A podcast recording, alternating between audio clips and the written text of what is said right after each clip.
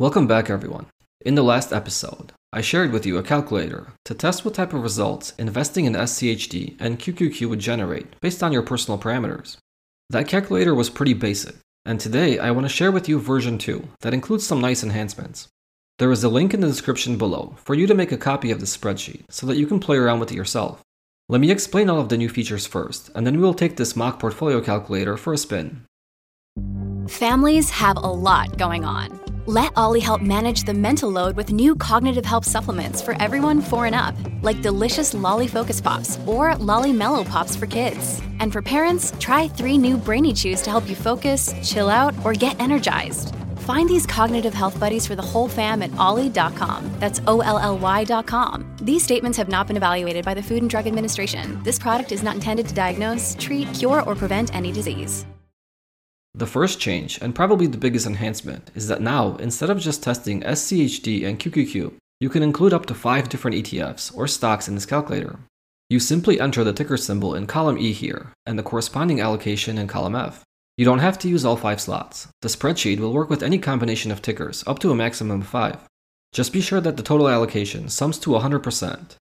You can refer to cell F1 as a test to make sure your individual allocations add up to an even 100%. You'll also notice that this spreadsheet, opposed to the original, now includes two tabs.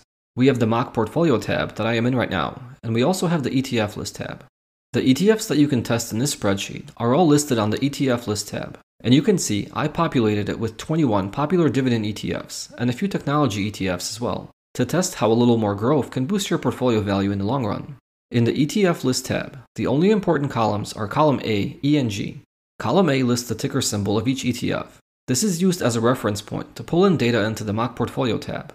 Column E lists the dividend yield, and column G is the expected future rate of return. I've gone ahead and normalized the returns for each of these 21 funds using the long-term S&P 500 return of 10% per year. The mock portfolio uses the normalized return for each of these funds, unless there is a value in the corresponding row in column G. Column G is sort of an overriding value. If you believe that a given ETF will perform better or worse than what the normalized return is showing, you're also not limited to only testing the ETFs I have listed here. If you want to include other ETFs or individual stocks, all you need to do is type in the ticker symbol into column A, the dividend yield for the stock or fund into column E, and what you think the future annual total return will be into column G. Keep in mind that the expected rate of return is the total return, which includes both capital appreciation and dividends. It's very important that you enter the information this way, because the mock portfolio works based on that assumption. Alright, let's jump back to the mock portfolio and take a look at the other new features. In column C, I expanded the initial parameters to now include the option to drip or not to drip your dividends.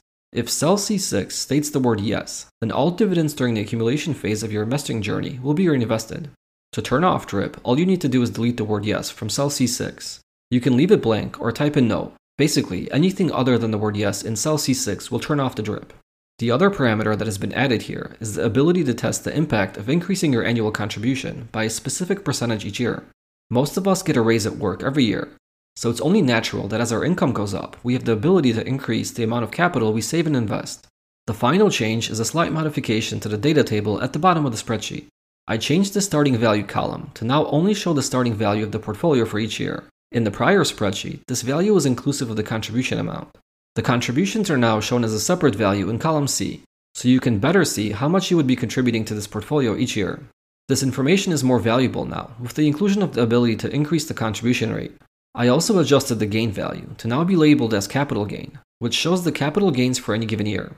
In the prior version, this column was simply called gain, and it was inclusive of the capital appreciation and the dividend for each year. Now the capital gains and dividends are their own separate values, and it's easier to see how they change over time. This mock calculator does not let you adjust the dividend growth rate of the portfolio, but dividend growth is baked into the final output based on the assumption that your dividend stream will grow at the same rate as the capital appreciation of the portfolio. The dividend growth will be a fixed rate for the entire time period you test. And if you want to figure out what this rate is, you can simply subtract the dividend yield value in cell F8 from the expected rate of return value in cell F7. There was quite a bit of interest in the prior version of this calculator, and I'd love to hear what you think of the new features. And also, what else you would like to see added to this calculator. So please leave me a comment or send me an email with your thoughts. Alright, let's take this bad boy for a spin. I have a personal taxable portfolio that I've been contributing money to for a few years now. So let me see what this portfolio could achieve based on its value today and my planned contributions for the future. Full disclosure, this specific portfolio is made up of mainly individual dividend stocks. But let me see what type of results it could generate with a simple combination of ETFs. I'm 38 years old right now, so let's adjust the calculator to start there. I'll leave the retirement age at 67 for now, just to see what would happen if I can continue working and adding money to this portfolio until that age. The portfolio currently has a market value of about $22,000, and I am adding $200 to it every week. So for the annual contribution, I'll enter 200 times 52 weeks, which is $10,400 per year. I am reinvesting all dividends, so I'll leave the drip turned on. And let's just assume I can increase my contribution rate by 3% every year. For now, I'll stick with the asset allocation listed here, which is 40% SCHD, 20% DGRO, 15% QQQM, 15% JEPI, and 10% NOBL. Based on the normalized returns from the ETF list, the expected rate of return for this asset allocation is 10.22% per year, with the annual dividend yield clocking in at a pretty healthy 3.67%. These are very solid metrics that would put me slightly ahead of the long-term return of the S&P 500, while also providing a much more attractive dividend stream along the way. Okay, so based on these assumptions, I would contribute about $495,000 between today and age 67.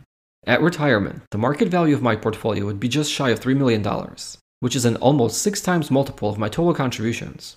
The starting annual dividend income I could expect to collect at age 68 would be a little more than $108,000, or about 22% of my total contributions. Boy, these are some pretty healthy amounts here. Almost makes me think twice about switching to an all ETF portfolio instead of holding individual stocks. Let's see what else I could expect.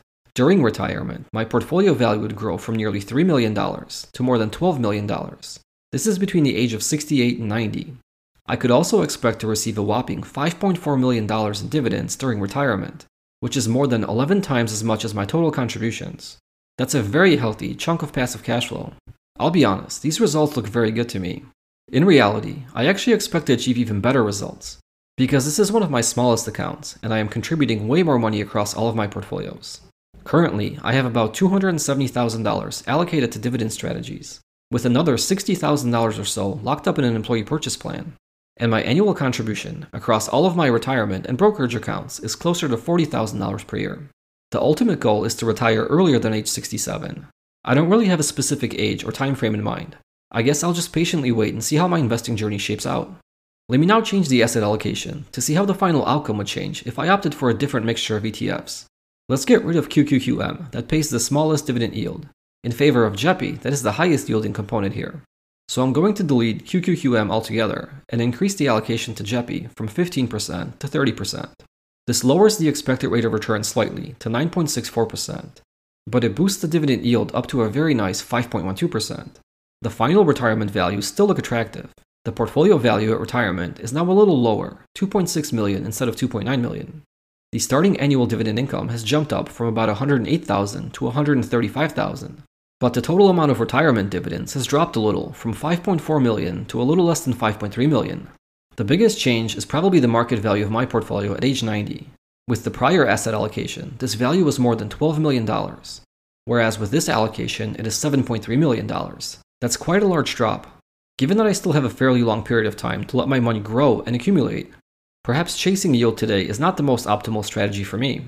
Cutting out QQQM in favor of JEPI did boost my starting retirement income, but it would cost me about $5 million in the long run, provided I live to age 90 and I can actually attain these results. There's no right or wrong combination of funds or stocks for everyone, you just have to settle on what makes sense to you. Also, keep in mind that this is just a linear forecast calculator, and there are no guarantees that any of these funds will deliver the same returns they have in the past. And the actual road to retirement and beyond will include many ups and downs in the market, and not this nice and linear upward path shown in this calculator. I hope you enjoy this spreadsheet and that you use it as a motivational tool for your investing journey. All I ask in return is that you give this podcast a 5 star rating. Thank you for listening and see you next time.